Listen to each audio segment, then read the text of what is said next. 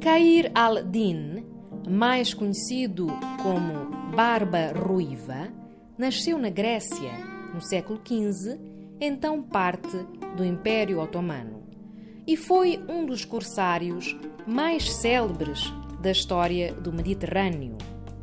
Ocupou Argel em 1529 e em 1534 conquistou o território da atual Tunísia, tendo-se tornado um almirante e líder político do Império Otomano.